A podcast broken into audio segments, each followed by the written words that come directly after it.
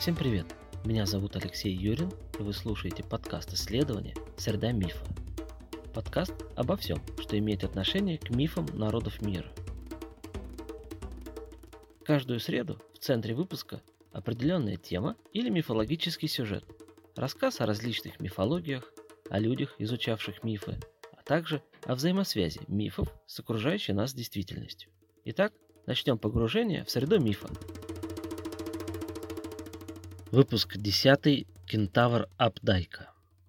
Прежде всего скажу, что это необычный выпуск подкаста «Среда мифа». И дело не только в том, что это последний выпуск первого сезона. После него я возьму небольшую паузу на несколько месяцев и вернусь осенью. Дело в том, что, во-первых, этот выпуск несколько связан с нулевым выпуском подкаста. И тут будет немного моего философствования – во-вторых, в прошлых выпусках вначале шел миф, а потом его среда, то есть как он взаимодействует с современным миром. Сегодня наоборот, вначале о произведении современном, а потом уже я обращусь к мифологической составляющей. И еще одна ремарка. Не ждите здесь обзора книги. Это не литературоведческий подкаст, да и никакой я не специалист по творчеству Апдайка, если хотите, на сайте Арзамаса есть отличный курс, посвященный американской литературе 20 века.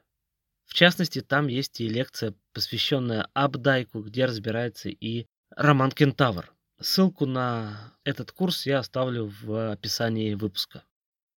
Здесь я хочу вам просто рассказать о том, как для меня эта книга связана с миром мифов. Итак, все точки над «и» расставлены, и можно начинать что Джон Апдайк в американской литературе, что Кентавр в его собственном творчестве стоят особняком. Что касается первого, Апдайк – это писатель-универсал, которых не так-то много в американской литературе. Да и в любой другой, в принципе, тоже. А писал Апдайк, наверное, во всех литературных жанрах. Что касается особенностей Кентавра, то Апдайк чаще писал в стиле реализма или, можно сказать, критического реализма. Кентавр же написан совершенно в другом стиле, в стиле постмодернизма. И скорее как раз по этой причине, из-за связи романа с э, этим стилем постмодернизма, я рассматриваю это литературное произведение в своем мифологическом подкасте, нежели потому, что оно просто озаглавлено мифологическим персонажем. Роман «Кентавр» я читал дважды. Первый раз в далеком 2006 году, когда я был студентом последнего курса и читал его в условиях археологической экспедиции на Таманском полуострове. Было жарко, и мне с трудом давался текст. Пожалуй, вот это самое главное воспоминание о первом прочтении. Скажем так, это не чтиво после физнагрузок. И тогда я запомнил скорее сюжет, нежели такую красоту постмодернистского текста. Помню, как я проклинал себя за то, что взял вообще эту книгу с собой в экспедицию, и все, что меня спасало, это то, что я брал у соседа по палатке книгу какого-то сербского автора, я сейчас не помню имя автора, но что я точно запомнил, так это как этот сербский писатель описывал вторичные половые признаки у женщин. Он описывал их сравнивая с такими волосатыми персиками. Второй раз я прочитал эту книгу, готовясь к этому подкасту. И держа в голове все свои знания о постмодернизме и о мифах, текст предстал передо мной совсем другим. Теперь мне стало легче видеть в нем, как мифы перетекают из него в реальность. Я несколько раз упомянул термин постмодернизм, и необходимо теперь разобраться, что это за зверь такой, с чем его кушать в литературе. Как у всякого уважающего себя гуманитарного явления, у постмодернизма нет четкого объяснения. При этом постмодернизм, на мой взгляд, это одно из тех немногих явлений, которое и не нуждается в том, чтобы ему давали четкое определение. Поэтому я сам дам такое очень расплывчатое и краткое определение. Постмодернизм – это текст, который сам по себе важнее, чем его сюжет. Можно сказать, что его элементы важнее, чем э, сам текст целиком. Мы привыкли, что в произведениях важно все, от начала до конца. А здесь все спрятано, запутано, и надо все действительно анализировать. Если не хотите анализировать, пожалуйста, тогда читайте текст с помощью чувств, а не разума. Постигайте этот текст интуитивно. И в этом смысле литература постмодернизма похожа на мифы. Для меня постмодернизм — это прежде всего Борхес. Аргентинский писатель Хорхе Луис Борхес, хотя его творчество никогда в чистом виде не признается за постмодернизм, а относится скорее как его предтеча, для меня все-таки Борхес — это наилучший пример постмодернизма. Замечательные у него рассказы, и я всем а, рекомендую. Сидит человек на скамейке в парке и вспоминает свое прошлое. Он спокоен, но что-то все же тревожит его. Что-то не дает ему уйти в прошлое. И держит. Держит не то чтобы рядом, в сейчас, а настоятельно влечет вперед. Это какое-то событие, что-то произошло, что заставляет его идти вперед. Желание искупить вину, Поэтому я не могу отправиться в прошлое и не могу остаться в настоящем. Да, я понимаю вас, говорит сосед по скамейке. Откуда он взялся? Я что, рассуждал вслух? Сосед по скамейке делится своей историей, очень похожей на мою. Только с ним это произошло не в юности, а будучи взрослым. Я смотрю за движением птиц Вижу, как встает со скамейки его тень и уходит. Исчезает. Рядом никого нет. А может, и не было? Да нет же, был. Потому что это был я из будущего. Это очень вольный пересказ одного из рассказов Борхеса. Я даже не уверен, что он что-то подобное написал, но я так помню. Я так вспоминаю, я так домысливаю. И в этом, на мой взгляд, непередаваемая сила постмодернизма. Его трудно постигать, но жить им легко. Так вот, кентавр Апдайка такой же. Замысловатые переходы от реальности к мифам и обратно, наслоение символов. Да, читать сложно, но я вам чертовски рекомендую. Читайте постмодернизм. Роман «Кентавр» — это произведение, где главный герой Питер Колдуэлл ассоциируется с Прометеем. Вообще все герои здесь ассоциируются с персонажами из греческой мифологии. Роман этот есть воспоминания о своем детстве Питера Колдуэлла, художника Питера Колдуэлла. А воспоминания художника – вещь прелюбопытная из-за его особенного взгляда на мир. И это много раз подчеркивается в тексте романа, художественное восприятие мира Питером.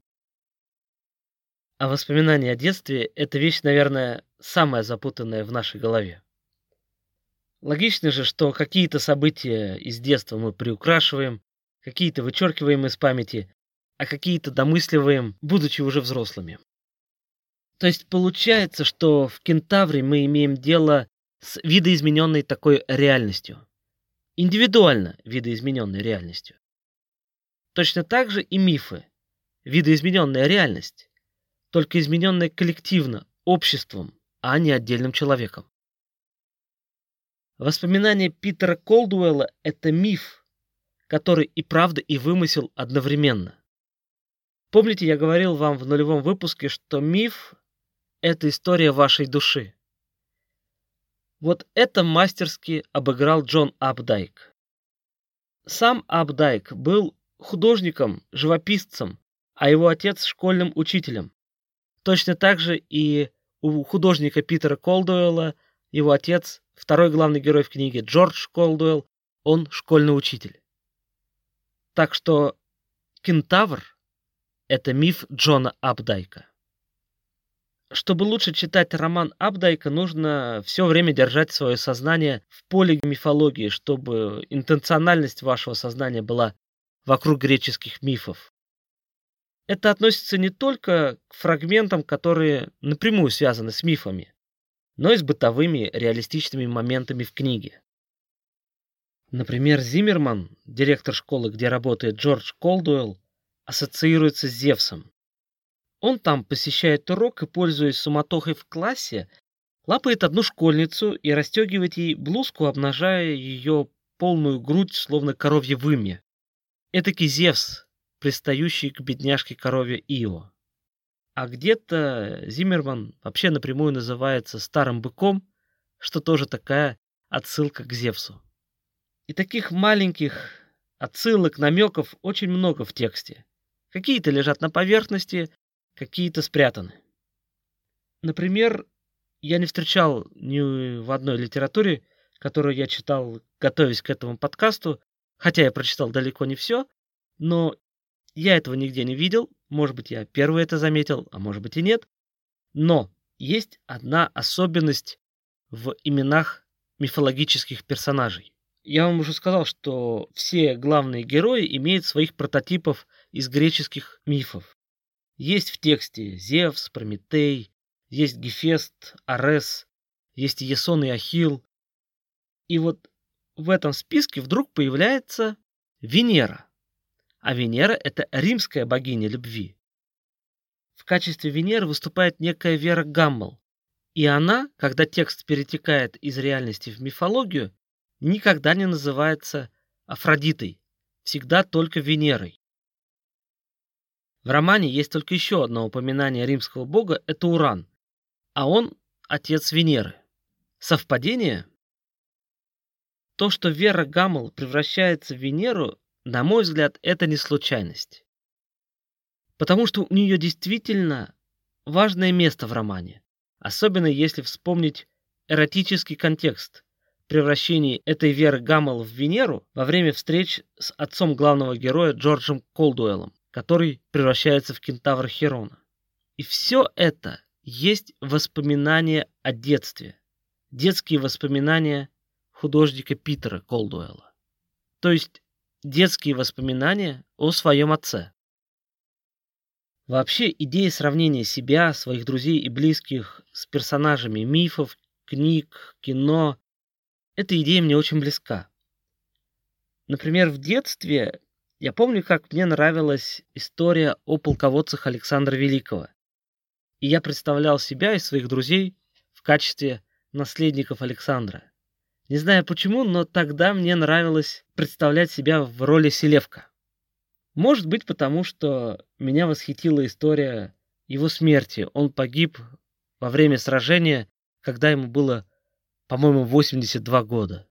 И, быть может, наше желание сравнивать себя с кем-то, оно очень древнее, потому что в языческих верованиях можно увидеть нечто подобное каждое племя, народ или какая-то группа людей придумывали себе верховное божество, которое сравнивали с явлением природы или животным, которое им нравилось или внушало трепет.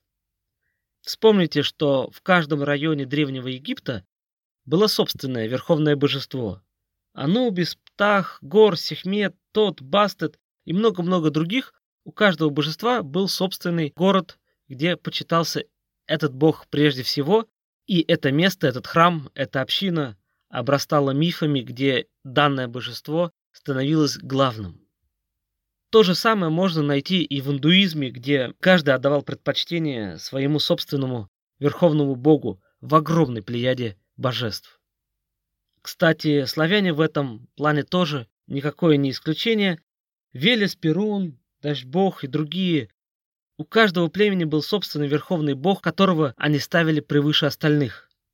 И наверняка они видели некую свою связь с этим божеством, называя себя, допустим, потомками этого бога.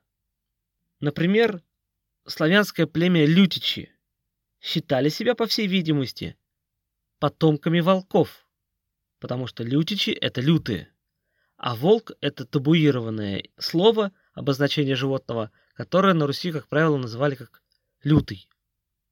Да и сегодня мы делаем нечто подобное. Например, мы с друзьями из э, общей историко-археологической такой нашей тусовки сравниваем себя с героями фильма «Дикари» режиссера Виктора Шамирова. Кто-то из нас Аяй, кто-то Мистер, кто-то Касаткин и Валерчик, ну и так далее. Роман «Кентавр» Абдайка — это огромный разнообразный набор мыслей и ассоциаций во мне. Может быть, подобным образом воздействовали и мифы на сознание древнего человека. А может быть, даже еще сильнее, потому что миф — это слово устное. Спасибо, что прослушали до конца этот подкаст. В нем, как всегда, используется мелодия драм-соло группы Турку Nomads of the Silk Road. На этом заканчивается первый сезон подкаста «Среда мифа», а что дальше, я буду рассказывать в своем инстаграм-блоге «Миф и реальность». Так что подписывайтесь, чтобы ничего не пропустить и быть в курсе последних новостей. В завершении я желаю вам здоровья в это непростое время и до встречи в следующую среду мифа.